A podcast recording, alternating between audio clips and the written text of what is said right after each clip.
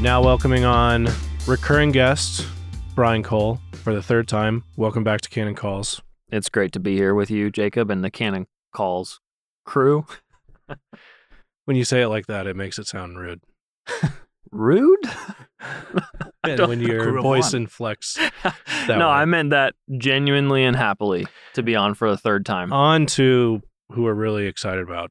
Brand new to the show, Rendell Carolino, sales manager slash marketing manager of Canon Press. The nice thing about Canon Calls, it's a nice little entryway into who exactly works at Canon Press. Yeah, introducing the characters. Ren, thanks for coming. Long time listener. First time caller. First time caller. First time caller. Uh, Ren and I shared a room for five years of, my, of our lives. So this is, this is a, a great day in Canon Calls history of yeah, sorts. Yeah, a long time listener of Jake. In, in just far exceeding the Canon Calls. Yeah. Don't you you kind of have history. To explain, right? Well, no. Uh, no what are you guys, brothers? uh, so the reason I have both Brian on and Ren on is today's topic, I think, intersects with your interests at varying degrees, but also, Brian, maybe a professional, in a professional sense. We're going to be essentially talking about books on books. Yes, definitely. And so as editorial department meets marketing side, we at Canon are pretty excited about books about books. Books about books. These range from like titles on Canon Plus, which mm-hmm. are things like Live Like a Narnian, recently begotten by us Read. from from Joe Rigney. Read by Joe Rigney himself. Uh, In the House of Tom Bombadil, which is brand new. So Chris Wiley talking about how Tom Bombadil functions in The Lord of the Rings. Uh, also Monsters from the Id from E. Michael Jones, which is essentially him. I actually want to spend a little time on that one. He's doing all kinds of things, literary criticism, social criticism, historical criticism. He's doing all those things, and Brian, you're in the middle of that one, so I wanted your take on that. What I Learned in Narnia by Doug. And then the rest, things that are not yet on Canon Plus that are coming, are several Peter Leithart titles, Miniatures and Morals, which is his stuff on Jane Austen. Uh, Send to Love, his Dante book on Divine Comedy, and I think also medieval stuff. Yeah. Um, and then Brightest Heaven of Invention, which is uh, his his take on Shakespeare. Yeah. Uh, and so, I mean, we, we have a lot of books along with that. Uh, Heroes of the City of Man's another one. Yes, um, good catch. And but but to be honest, I think hopefully we can get this dialogue into a reason of why books about books is actually a bit of a controversial topic, but I guess we'll save that. Yeah. We'll save Edif- that for yeah. later. Anything, the stakes are usually high on these kinds of things. It can be very edifying. It can also be very... Also, we should maybe mention Stories or Soul Food host, which could come into play here. Oh, yeah, definitely. We, we, we like stories, and we think stories have meaning, and that itself is what's controversial uh, okay. in, in today's culture. So a lot on the professional side for Brian. Personal interests, is this, do you find yourself reading books on books often? Yeah, I mean, I think a good essay that helps you to... I, te- I teach N S A freshmen, as listeners of Canon Calls will know. And uh, I really push them to try to explain in papers, can you show me something about a book that you love that I've not seen before? And that kind of, in my mind, is the goal of literary criticism. It's what those books by Leithart and Wilson and Rigney and E. Michael Jones, they do that. It's very exciting when you read a book and you say, or Lord of the Rings, and you've always kind of wondered about Bombadil, and then all of a sudden someone strings it all together, puts all the all the pearls on the chain, and all of a sudden I get it, and I'm excited to go back to the Lord of the Rings with new eyes. Good. And then, Ren, this is probably more personal, and you, I mean, do you find yourself, this more personal interest is why I have you on. This is something I know, since I've known you, we've been very interested about. Do you find this in your job as well? Yeah, I know that.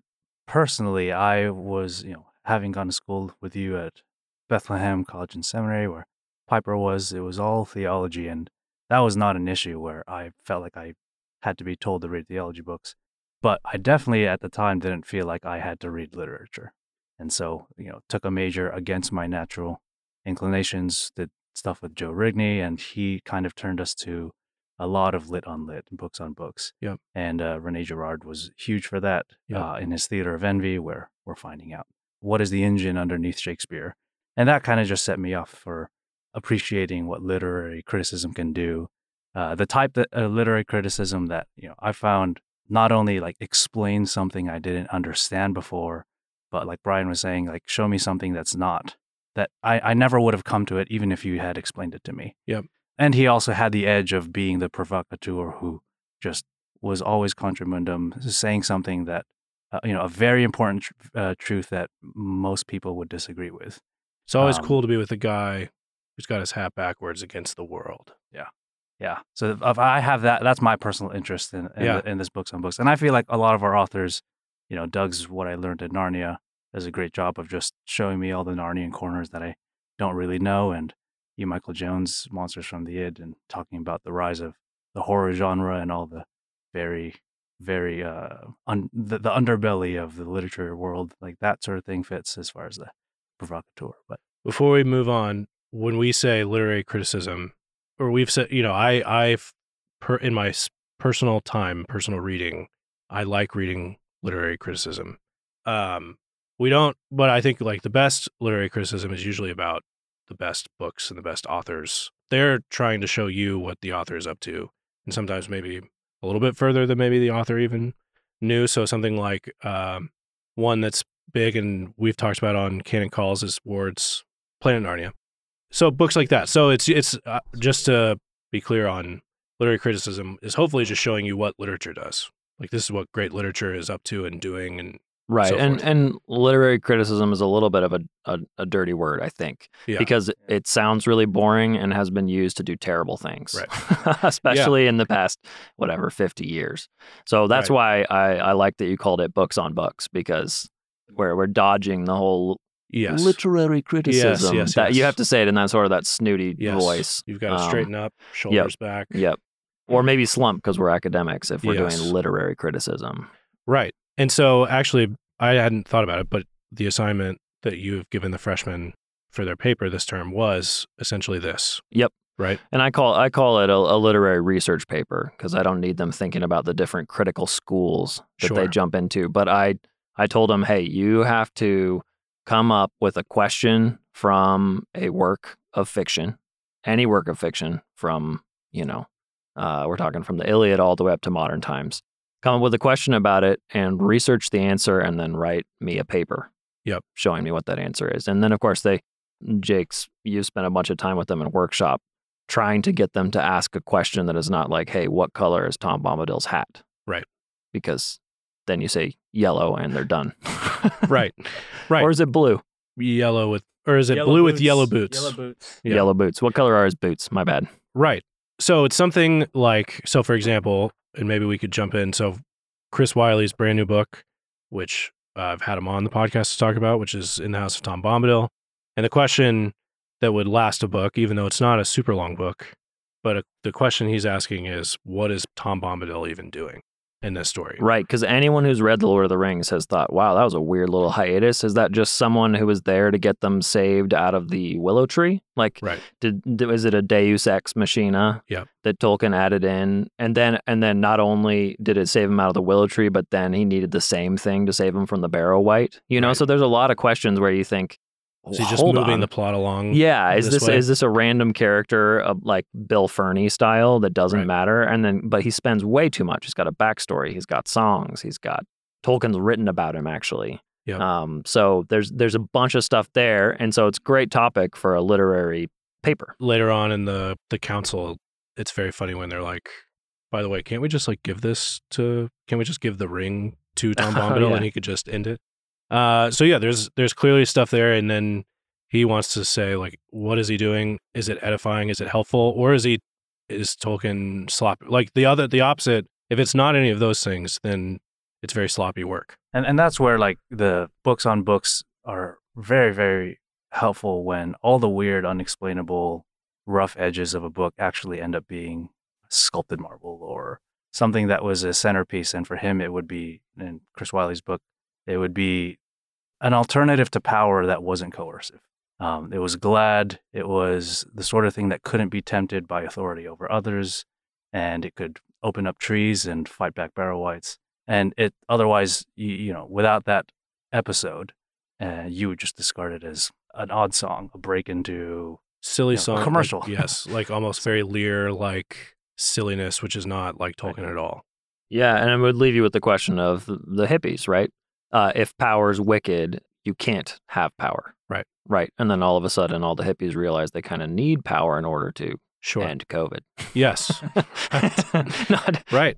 Yeah, it is. And it, yeah, there's plenty that Tolkien does where it, it is a great one big push of just drop the power, drop the coercive thing. But is there, here is like one bright, pun intended, of someone with a lot of authority who's not using it to like essentially enslave. Right. And it flows from, of course, the Dominion Mandate and what does it look like to have the right kind of power? And so so those, these are all questions. Right. But I think it's important to notice that all of the questions we ask, this is something that's pretty key. All the questions we ask have to do with what Tolkien is doing in the text, right? Right. So you you you look at Lord of the Rings as the story and you say, what's the point of this here? Yep. These are not things that we felt while reading Tolkien. They're not things that you could read into Tolkien. Right. And and that what we're doing right now is formal literary criticism, which we don't even have to call it that. It's just we assume that texts exist with truth in them. And that assumption right now has been absolutely thrown out. Yes. Do you want to talk a little bit about that? You recently gave a lecture for New St Andrews. Yeah. One class I taught for the Camperdown Writers Kiln, the M F A, is on literary criticism. And we've kind of been exploring that change. And if you don't mind me ranting for a little bit, I got pretty excited yeah. because I realized all of a sudden all the problems that we have right now are directly connected to this little move that happened in literary criticism that moved us from formal criticism, which is where you look at the text and find meaning, to all of a sudden where meaning doesn't exist anymore. So which problems are you referring to? Well, I- I'm talking about, okay, so this, like all good theses, it started with a question. And my question was, how could some of my classmates come to such different radical interpretations of the same books that I was reading that are clearly not based on the text? So that was the question. I thought this is also Brian shooing in his time at Oxford. Uh, at Oxford, when I was studying literary criticism. So you had classmates that you're, yeah, you're so, saying they came up with like crazy conclusions. Terrible ideas. And it was even sometimes about fellow classmates' work where they would say, I think your your thing means this. And I would say, what? It clearly does not mean that. And so basically this is what happened. So, and it's pretty simple. I'll I'll try to do it fast. And, and if I need to do more, you can ask, but it, I don't want to bore everyone. so, so we all assume uh, Plato onward up until, you know, the early nineteen or the nineteen hundreds or so, that when you look at a book, you're studying something and there's meaning inherent in the book. Yeah. But what happened is the structuralists are scientists who wanted to approach language and understand where meaning comes from. Yeah. Um, this is like uh, Saussure. And so guys like that said, hey, look, the only reason we actually know what a word means is because there are linguistic, basically, frameworks, and we distinguish them with each other. So there's no actual tie-in of real meaning. Say if you took the word stop sign and the word sunglasses, those are just structural things that we have learned to understand. They equate, one equates with the red octagon and the other one equates with sunglasses. Okay. But- But no, notice they still haven't changed the meaning of those words. They're just saying, hey, there's actually nothing that connects stop signs themselves with anything true behind them. It's just linguistic structure. So whereas like Plato would have said, no, no, there is a red octagon. Yeah, a form. There is a form, which is, you know, kind of nice. Right. Push against them. It's like there is something that actually exists called stop sign. Right. That all of our stop signs are, are sort of imaging. Yep. And they're saying they came along in response to that and said, No. no, basically, because we could have been in a different culture where there is not that same understanding. But what's key, I'm not arguing for Platonism right now, but I am arguing that there is meaning behind Contrasted, our words. Though, with them. They're Absolutely. Saying, like, there is no such thing as a form. Yeah. This is all relative based on your, like, cultural upbringing. Right, right, absolutely. And what's so interesting about this is that allowed them to have the exact same interpretation of a text like Lord of the Rings, but at the same time to say, okay, but we don't actually know that that's what the text itself says. It's just the structures that we come to the text that help us interpret it. So okay. They didn't change anything, but they just broke. So they allowed for the like general interpretation that comes from it, but then they also permitted, or it's at least total free game for a feminist to pick it up and say, mm-hmm. but if we actually read this within the like yes. heritage of feminism. And the first guys weren't doing that. They were just doing this little break where they basically said, hey, up till now, we've assumed that meaning and truth is stuck on top of the book, right? right? It's part of the book. It's inherent in the yeah, book. Yeah, inherent in the book. And they're saying, ah, just a little crack And all of a sudden they've broken what the text means from yep. truth. And because they hated God and wanted to get rid of objectivity is functionally what was yes. going on. Now you can see Buddhism in the Gospels or Narnia and just like have any free-for-all, like, who are you? Inserted into the text. Isn't that nice? Yeah, absolutely. And and that actually is what the deconstructionists did, which is the final step. So it moved from formal criticism to structuralism, which allowed you to have the same meanings. It yep. just kind of said, well, your meaning's culturally conditioned. And that allowed deconstructionists to say, well, if meaning is culturally conditioned, then what if we did the opposite? So a classic postmodern, we're big fans of Hamlet. A classic postmodern take on Hamlet is Rosencrantz and Guildenstern Are Dead, the play by Tom Stoppard. And in that play, that's also a really funny movie, but in that, the, the main idea is that, hey, structuralists reduce everything down to binaries, and that's how we understand things. It's this and not this because it's how we've been conditioned as a kid. So all you have to do to make a really interesting postmodern deconstructionist work is flip a binary that is a key tension in a text. And what Stoppard does in that play is flip drama and reality. So we all read Hamlet and assume what's going on on stage is the real thing. What's behind the stage is not the real thing. And he says, hey, but what if we flip it around and what's going on behind the stage is real and the play itself is the thing that's fake and doesn't have any meaning. Right. So we're riffing off the play's the thing mm-hmm. scene. Could you talk a little bit more about that one so it lands for you? Well, I mean, I think it's even it's even bigger than that. It's that when we watch a play, we assume, when you sit down and watch Hamlet happening, you assume we have this suspension of disbelief that that Hamlet and all the actions taking place are the thing that's real. And when the actors go off stage, they're no longer part of the real thing that we're watching. Right. But Rosencrantz and Guildenstern flips it and says, okay, let's pretend that the play is what's fake. Right. And and everything backstage and what they do in between their scenes is what's real. And those two guys are trying to figure out, what does this even mean? Yes. Does there any meaning to life? Like, what is happening? Right. And and so I think I can make this even clearer because that is kind of, that's the technical genesis yeah. of what happened. But really, the only difference is between textual criticism and reader criticism. So if it's a reader who is saying, no, no, I take my meaning and or, or you take your meaning and apply it to the text. We're postmodern. That's after the structuralists. If we say, no, no, the work has meaning regardless of what you think, right. that's when we are doing true Christian classical philosophy. You could be wrong about the text because it has a meaning. And like, if you missed it, you'd be wrong. Absolutely. And that's where I kept running into problems with classmates who would say things like, well, I think... That that was how they'd say everything. I would yeah. say, oh, no, that's not what that means. And they'd say, well, and then they, yeah. they qualify it with, that's just your interpretation. Or, but if, but you do realize that the Irish were super mistreated by the English. And I'm like, sorry, sorry, what? We're talking about, yeah, we're talking about an Irish poem, not about the history of Ireland, right. which granted they were mistreated. You mentioned that we have a lot of problems. This is sort of, in some sense, like a genesis of problems. Do you only mean literary problems, or do you see this being? Well, as soon as you it's as soon as you divorce meaning from what's actually going on, then that affects Disney and it yeah. affects the Bible. It right. affects whatever you want. Right. And it's actually kind of a fun test to take classic Disney movies and see what happens if you dis- deconstruct them. Just flip. So what you do is you identify the primary tension, flip it, and see if see what happens with the story. And one of my favorite ones, The Little Mermaid, to do. Because if you notice The Little Mermaid, the whole story of The Little Mermaid is this whole idea of under the primary tension is underwater bad, on land good. Yeah. Right?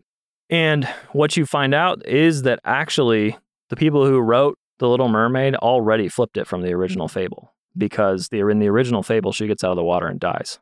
Okay. And, and so Disney says, oh, let's flip that. So the the original binary is stay in your spot. Yeah. Like, you should be in the ocean, you're a mermaid. Stations, yeah. hierarchies. Yep. Yeah. And what they do is they say, no, no, let's flip it so that the water is now bad and on land is good. And that's from everything. The Little Mermaid flows sure. from that. Which and this I is something like very obvious why anybody would want to attack stations, yep. hierarchies, et cetera. Yep. And and you can take, I'm I'm relying on some some of the ideas that came from our, our class when we talked about this here. But you can take really any of these, Pocahontas, for example, and flip it, or find out what these bin- these binaries. And, and then it, the part of the reason I'm, I'm referencing Disney and using the word binary is we've applied it to sexuality. The same thing now. There's not actually any implicit sexuality. Yep. It's just structurally contrived. Yes. Uh, there's no theology. There's no God. There's no science. Anyways, no, my rant is over. Yeah. No, and that, that honestly, that trickles down into how you end up talking to your waiter or retweeting somebody and adding your comment and having no charity whatsoever and understanding where they're coming from. And it's probably, it would have been a great experiment to see what did those deconstructionalists, how did they tip their waiters? Like, what right. kind of service did those people get in the restaurant? How do they understand their children? What, you know, do they continue talking after long periods of time? Or are they just on separate ways? Because who knows? There's no true actual relationship going on there. That It does seem like the ultimate folly, right? Like when they have kids and they say, hey, please go clean your room. I'm sure they would never allow a structuralist or, or a post-structuralist deconstruction interpretation from their child. yeah. yeah. Yeah. So if, if we're playing the structuralist game, the kid's like, what is clean? Sure. You know, can we discuss what, this? Can we, what does clean yeah. mean? Uh, does clean mean something that makes me comfortable? Because if so, my room is clean. yeah. Right. right. Or it's just, yeah. When you say go clean your room, are you saying the opposite by Paul? You know, exactly. Like, you know, and that's where um, I think, part of the reason that deconstruction of texts got the hold that it did is at first when Derrida or Foucault, I don't remember which of them, I haven't read them, so don't Both think that guys. I know them. Yeah, Same. bad guys. But uh, Foucault and Derrida said is not that this is a method of literary criticism, but this is just a way of reading. And so they treat it as like this sort of silly game that they'd play yeah. where they just say, well, what happens if we just look for ways in which the text contradicts itself? Right. And so... I mean, I mean, tension has always been a part of literary criticism. You look for what, that's what makes a novel hold together, is that there are contrasting and warring desires. Sure. But the deconstructionists and the postmoderns take those tensions as sort of this Freudian desire to have something else that contradicts itself. Yes. So these are the sort of the dark corners of what we were saying. Yes, I apologize. Literary criticism. And often when I'm trying to recommend books on books, you kind of want to steer clear of that. But the thing about it is you're you want to just see better. I think I've mentioned this on the very last episode with Rachel. We were talking about people that traffic in metaphor. Like good authors, good poets, prose writers are very good at seeing. And so I want to be more like them. And so good literary critics or good people that are writing what they've benefited from books, books on books, they're helping me develop that sense of sight or develop that sense of uh, whether they're tropes or or what have you. Yeah, that's great. I think it's worth noting that the opposite of what you just said is what has been taught in universities for the past seventy years. Right. Uh, which is kind of sad, too. So that's part of the reason why I say this explains everything. Yeah. So when you meet somebody who has the wrong take yes. and cannot see it, right, and in fact, can't even argue with you about whether the take is wrong or right, right, it all is related to the fact that they've divorced themselves from objective meaning. Right.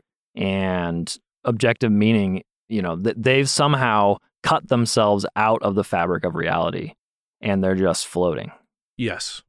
Right. And this can be seen when they do little exercises about what does this fable mean or what They happened? Don't have a clue. Right. It's they get it. They, they can still do interesting reading sometimes, but the point is when they do, they're borrowing the tools of a generation that came before them.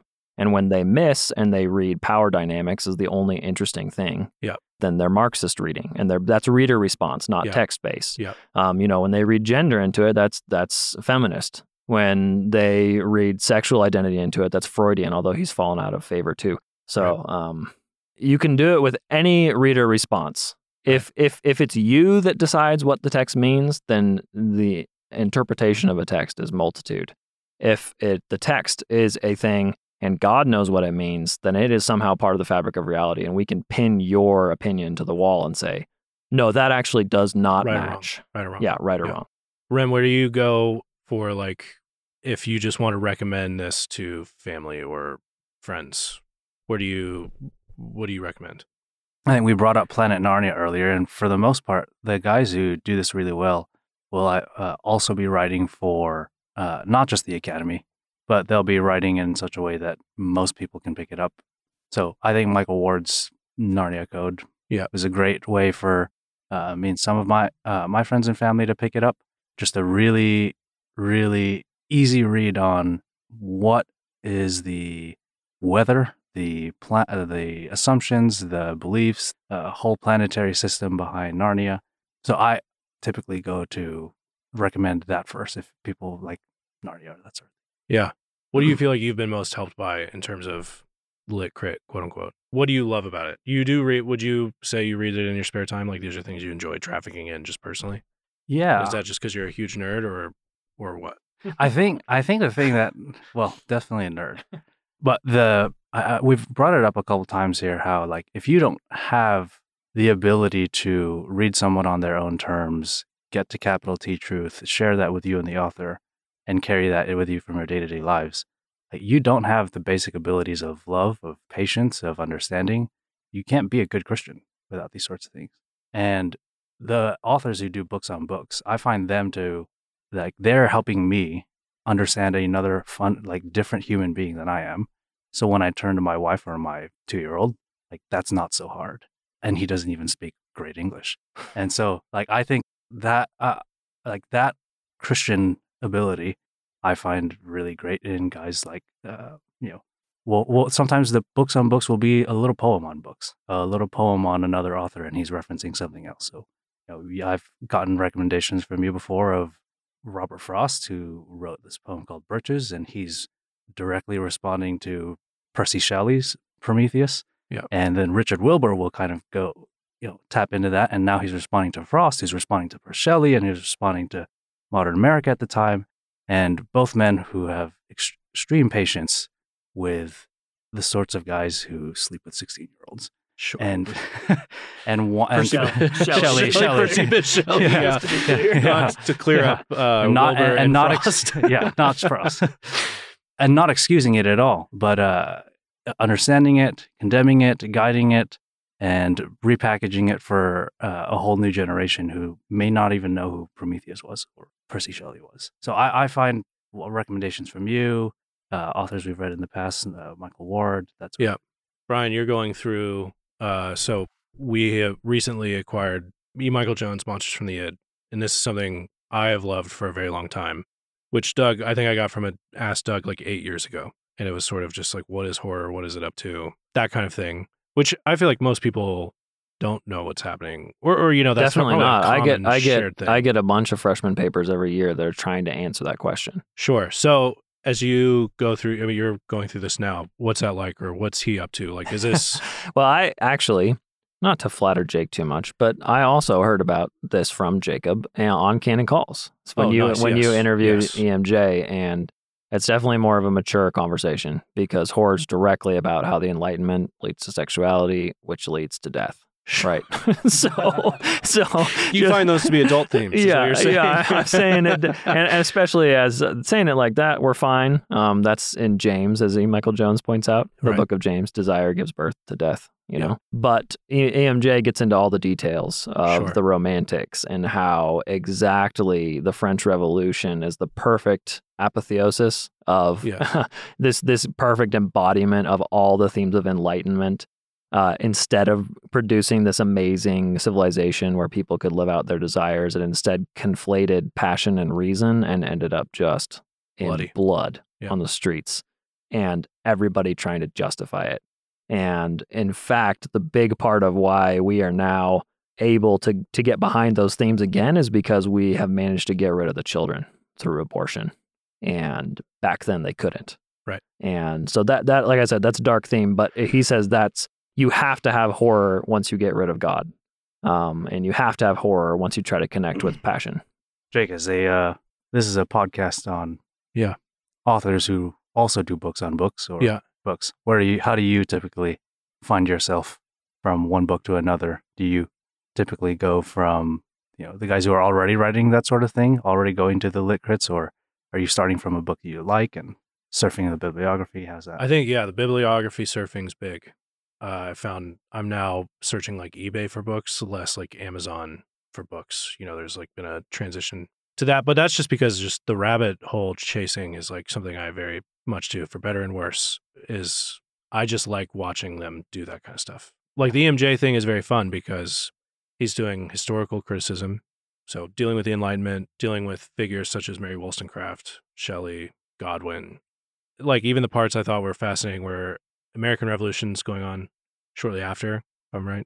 But there, the amount of like the little bit of overlap between Godwin and uh, Wollstonecraft that I had with like Aaron Burr, who did the yeah, it's a great, it's a great uh, the because the, the American Revolution happened first. The French first, said, "Hey, sorry. that's yeah. awesome," right? And then, but they did it totally wrong. Yes, and it's, and it's interesting. interesting. Yeah, yeah. I had actually I in- included it into an Ask Doug at one point of like talk about sort of there seems to be some overlap.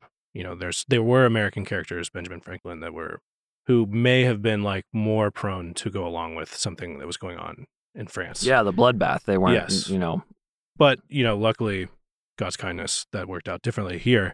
Uh, so anyway, there's things like that, and then ultimately, what I love about it, I love. Con- so right now, I'm currently squished in a, an office with Brian Cole, Brian Maher, and Forrest. But one good thing is there's a lot of conversation, and generally, it's about things such as this. Sounds very hoity-toity, but it is sort of us just figuring out stuff.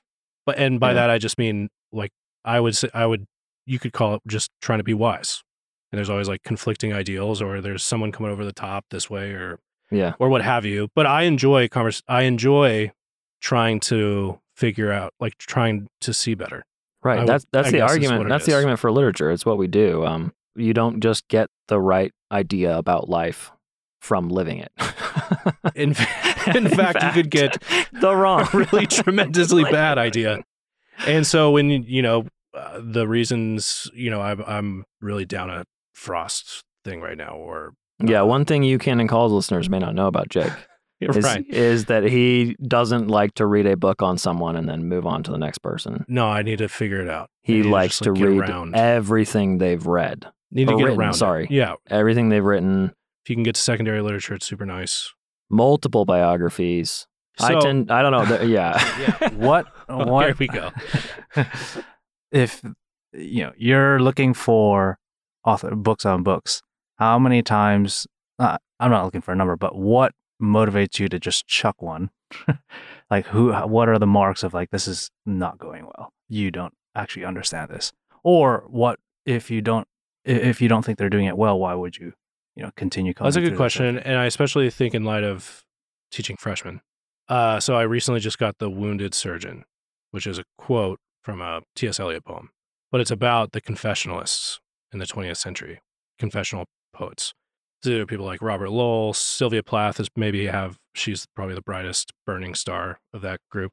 And I'm reading it by a guy named Adam Kirsch, and he loves them. And I, just reading the introduction, Zoinks. just reading the introduction, I actually got very excited because it's going to be something that I can interact with in the future. Because I know I disagree not only with the author about how he feels about them, I have many, I would have many complaints about the confessional world of poetry. And I think that they're to some degree at fault for why poetry, like, but why, uh, yeah, what, what I thought of poetry all along. So, for, so to that point, you know, there's, I'm actually very excited about this book because this person really likes confessionalists. He's going to give them their best, put them in the best light that he can because he likes them a lot. Uh, so anyway, there's, that's probably, I would never recommend it though, maybe to people because why would I, you know, but like I said, the Frankenstein thing came along and threw a weird half pull through the hedge backwards. Yeah, you started down a rabbit hole there with getting, we we needed a, we wanted, well, you can actually find Jake's worldview guide for Frankenstein in Canon Plus right now. Yeah. Um, and that started out because we looked to try and add awesome introductions, short literary criticism, although we don't call it that. Right, because because no one guys. no one out of their mind, you know, you don't go looking for literary criticism. Tough sell to moms. Yeah, exactly. I mean, but you do go looking for. Oh, I've always wondered. Guide this. Yes. Yeah. Yeah. Yeah. An instructor. Yeah. Right. So anyway, those are just so there are ways in which I think I'm very weird, but there is there is a sense a sense that I think all three of us share that we would want to share with others that may not be literarily inclined. But as people of the word, as you were saying earlier, people, you're Christians, and you have to have certain characteristics to in order to live a life of love. And I think literary criticism is one great like gym session of that, where you have to take someone on their own words, their own account, be honest about them, and, and hopefully learn either a lot of good things, or maybe it's more of a Monsters from the Id thing where you're saying like, uh, this is all very bad. but it is at least helping me see other bad things way more clearly than I could before. Which I think that's the goal. That's awesome. We'll stand Sight. by that. Sight. Sight. Sign. B K, do you have any recommends? Anything that you think if, if for non-literary minded people who have made it this far, which credit to them, what would you recommend to them? Ren already said Ward, so you you can't say Ward. You can't say Ward. Okay, so this is gonna say this is the dark side of being an editor. Uh-oh. Um, it, there's a, can there's turn a... it off. Right there, there's thirty a qu- second, thirty second, thirty second. Right. There's a quote that editors can talk about anything for five minutes and nothing for longer than that. Meaning that we're very shallow people because we don't. I don't deep dive. Brian, uh, speaking of the one deep dive Brian did do in the last year was basically on his own profession. On my own profession, yeah. And it was very uh, dark as he realized maybe editors aren't as important. Yeah, in history is he, they seem to be today. Yeah, we'll have to have a whole conversation. Sorry, everyone. Go ahead, Brian. Continue down. Uh, yeah, you know, I mean, I think you can't you can't go wrong with reading. Uh, well, okay. Can I recommend Flannery O'Connor's Mysteries? What is it called? Mystery and Mystery Manners. and Manners. Yeah. I thought kind of that, her on her own work. Yeah. A little bit. Yeah. Basically, an author basically doing literary criticism on why they do fiction the way they do. That's good. And I thought it was also remarkably applicable and remarkably, um, and just very readable. So especially if you've ever heard a Flannery O'Connor short story and thought that was crazy. Yeah. Um, I'd recommend that one big time. She's really great. Uh, you will, you know, she is a great Uh, destroyer of sentimentality. Yes. So everybody should have a dose of that. Maybe don't drink the entire bottle of Flannery, but you should have a good swig. Yeah. Awesome. Okay. Well, I pr- I recommend everything that we have on Canon Plus, and the Worldview Guides are also very good. They're quick, quick little essays about all of most of the classics we've finished. So yeah, not all of them are on Canon Plus, but those are at canon press dot com. Yep. Along with the Leithart titles, I really enjoy Leithart on literature. He's probably one of the very first that I learned from. Yeah. So Joe Joe assigned a lot of Leithart for me and Ren back in the day, and so I I have an affection for his literary stuff. And you're a big Harold Bloom, fl- Bloom fan. Right? Okay. Not Harold Bloom. Me and C S Lewis both feel very powerfully about Harold Bloom. And we'll we'll leave it at that. Ren, anything else? Uh, no. Okay. Thanks for having us on, Jacob. Thanks, Ren. Thanks, Brian.